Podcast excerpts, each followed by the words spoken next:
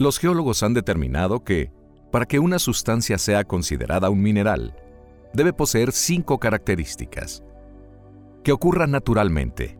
Esto quiere decir que la sustancia no ha sido creada por el ser humano. El metal, por ejemplo, no es un mineral, ya que es una aleación generada por el hombre. Que sea inorgánico. Se refiere a una sustancia que no fue creada por un organismo. La madera y las perlas, por ejemplo, fueron hechas por organismos, por lo tanto, no son minerales. Que sea sólido, es decir, que a baja temperatura y presión constante, la sustancia no sea líquida ni gaseosa.